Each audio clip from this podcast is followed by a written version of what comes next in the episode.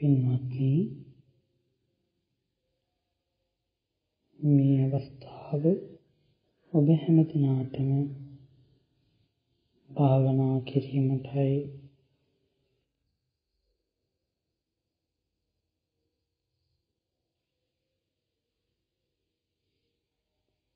අඳුර රාත්‍රිය වුණත් දිලෙන තාරකා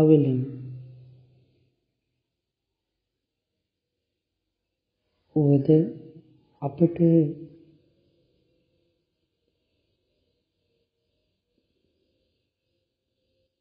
ආලෝකයක් ලබාගත හැකිය.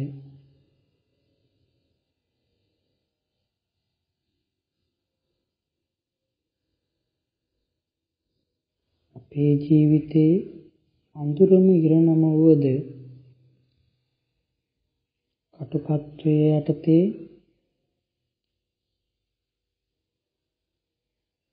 මේ මොහොත අපගේ මනසේ අභ්‍යන්තරය සුවපත් කර ගැනීමට අවස්ථාවක් කරගනිමු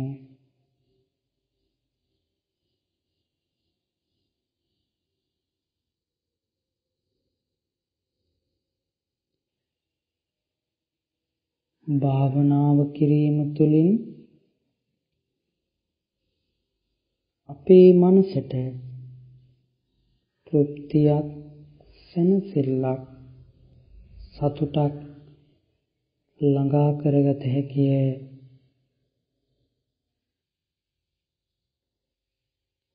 අපි දැන් නින්දට යන්නාක් මෙන් ඊ타ම මුදු ලෙස අපගේ දිනෙත් පියාගමු.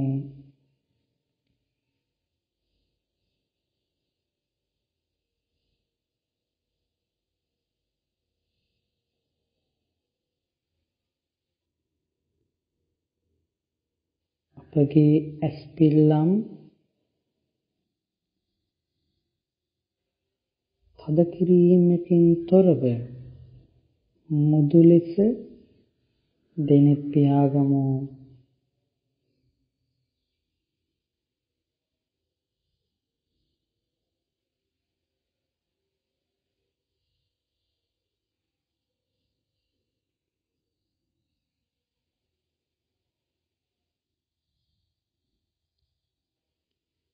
දැන් අපේ ශරීරයේ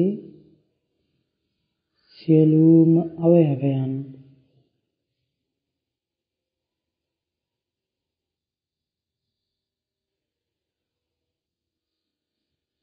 සැහැල්ලු වන්නට ඉඩ දෙමු. ඇස නළල මූණ අත් දෙක පපුව බඩ දණයේ යටිපතුල ආදී මේ සියලුම අවයවයන්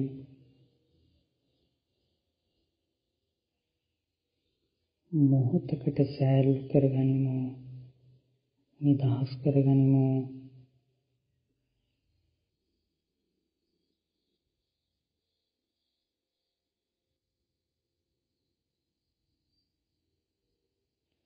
මොහොනේ ඇති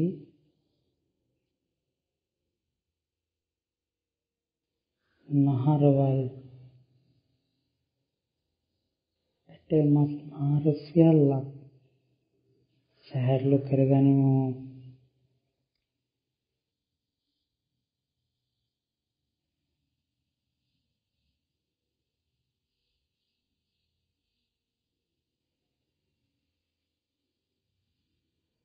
බාහිර ලෝකයේ නොයෙකුත් දේ සිදු වුවත්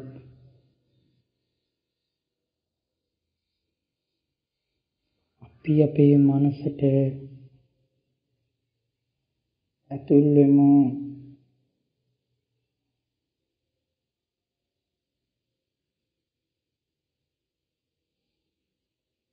මෙසේ කිරීම තුළින් අපේ මනසට ලබා දිය හැකි උතුම්ම ත්‍යාගය ආධ්‍යාත්මික සතුට සැනසෙල්ල තෘප්තිය. අපේ මනසින්ම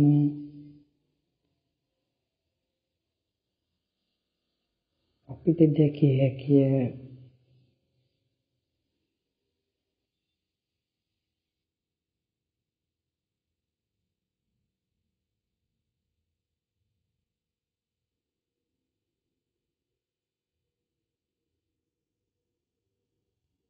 අනිත් ලෙස කලබලයක්.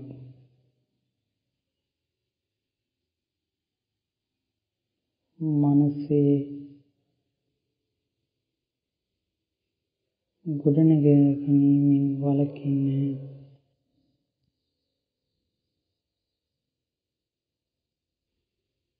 හිස් අවකාශයේ පාවෙන පුළුන් රොදක් මෙන් ඔබගේ මනස සහැල්ලු කරන්න නිදහස් කරන්න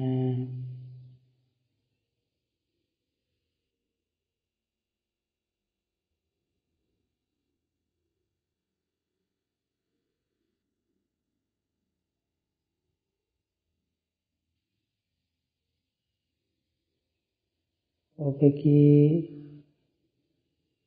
කයට මනසට සැහැල්ලුව නිදහස තෘප්තිය දැනෙන තැන ඔබේ මනස නවත්වන්න.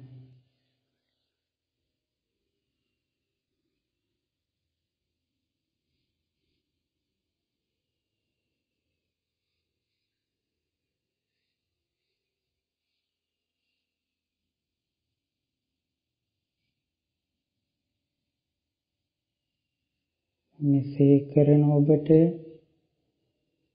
නිසලව දිලෙන සඳනු ඔබගේ මනස ආලෝකමත් වෙනු ඇත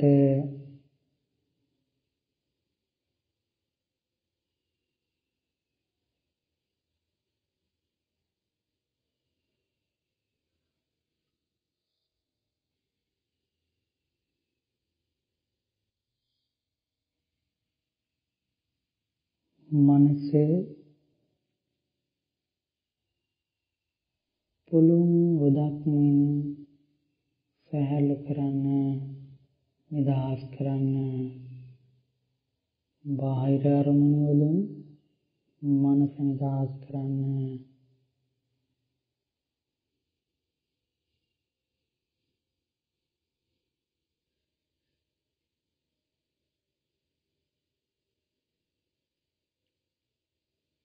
ඔබගේ මනස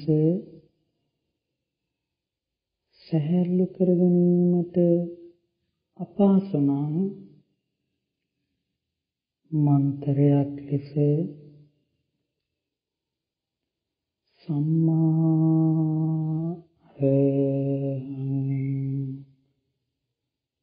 සම්මා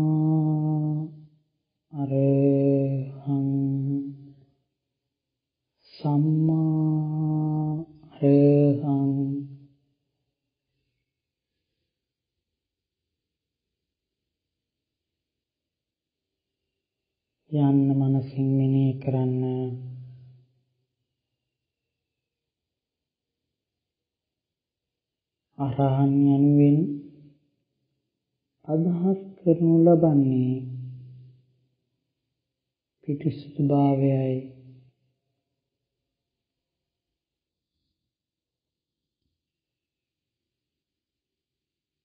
කෙලෙස්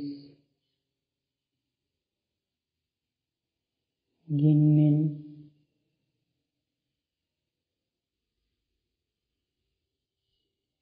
මිදුනා වූ බුදුරජාණන් වහන්සේට අරහන් යනුවෙන් අපි ආමන්ත්‍රණය කරන්නේ ඒ නිසායි. ඔබගේ මනසත්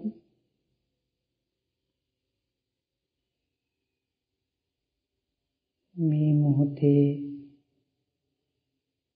බාහිර අරමුණු අදහස් සිතුවිලි වලින් නිදහස් කරගනු පිණිස සම්මා අරහං නිවැරදි අරහන් ගුණ මනසින් මෙනෙහි කරන්න.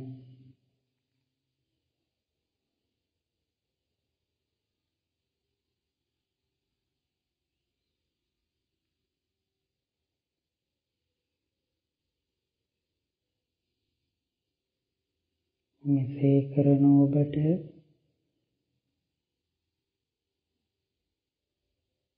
විසිරුණු සිත මොහොතක් මේ මන්ත්‍රයේ මෙනෙහි කිරීම හරහා සහැල්ලු කරගත හැකිය.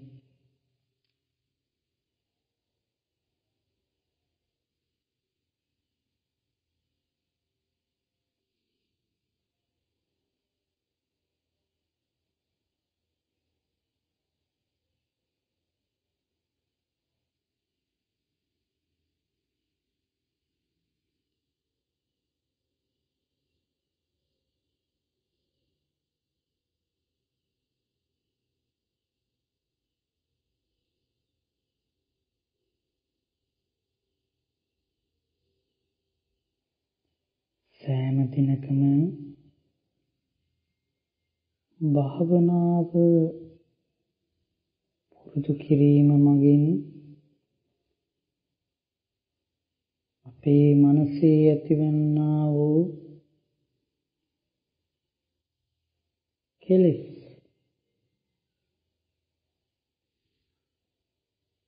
ධර්මයන් අකුසල සිත්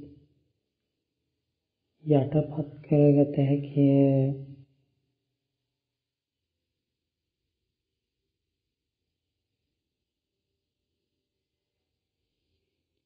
එසේ කිරීම මගින්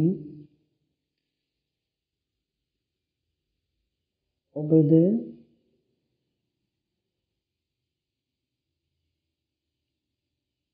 ඔබගේ මනස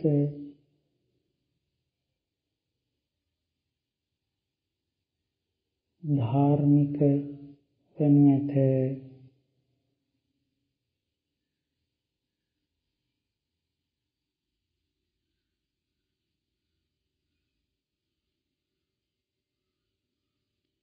එසේනම් නනවත්වා. සම්මා අරහං. සම්මා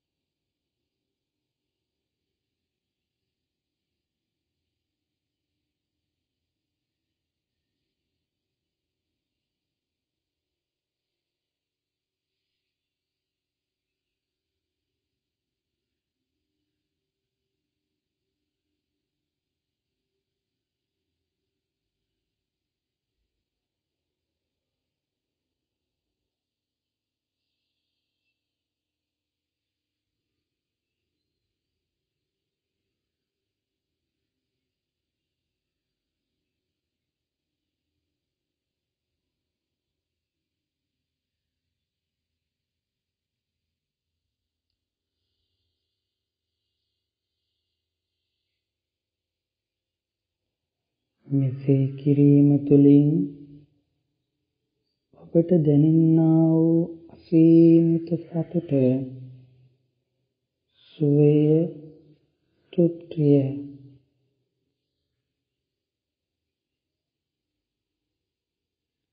ඔබ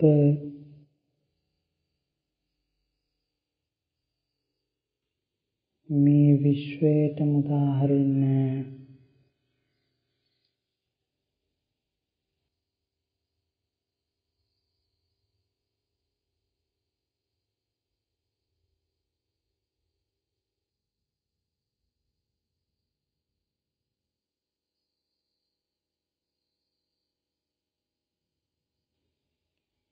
ඔබගේ අසල්වැසි ඥාති හිතමිත්‍ර ආදී සෑම දෙනාටම මේ ලෝකේ මේ වෙන මොහොත වෙන විට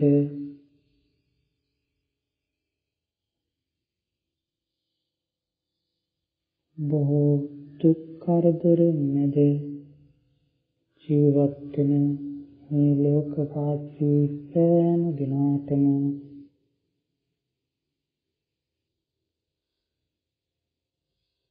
ඔබ ලැබුණ ඔබට ලැබුණු මානසික සුවය සතුට තෘප්තිය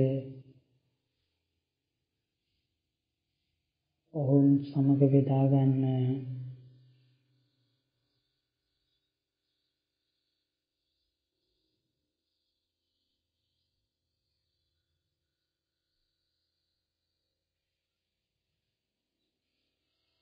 ලෝකවාසී සෑම දිනාම සුවපත් වේවා නිදුක් වෙත්වා නිරෝගී වෙත්වා නිවන් දකිත්වා යන උතුම් වූ පවිත්‍ර වූ මෛත්‍රී චේතනාව යුක්තව ඔබේ මනසින් මෙනෙහි කරන්න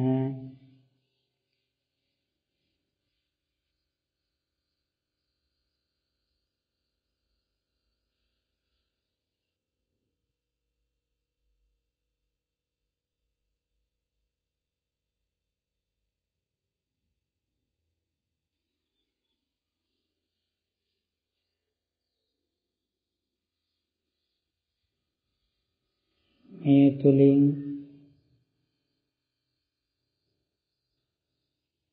මේ ලෝකවාසී සෑම දිනාටම උතුම් වූ චතුරාර්ය සත්‍ය ධර්මය අවබෝධ වේවා යන්නේ මනසින් මෙනෙහි කරන්න.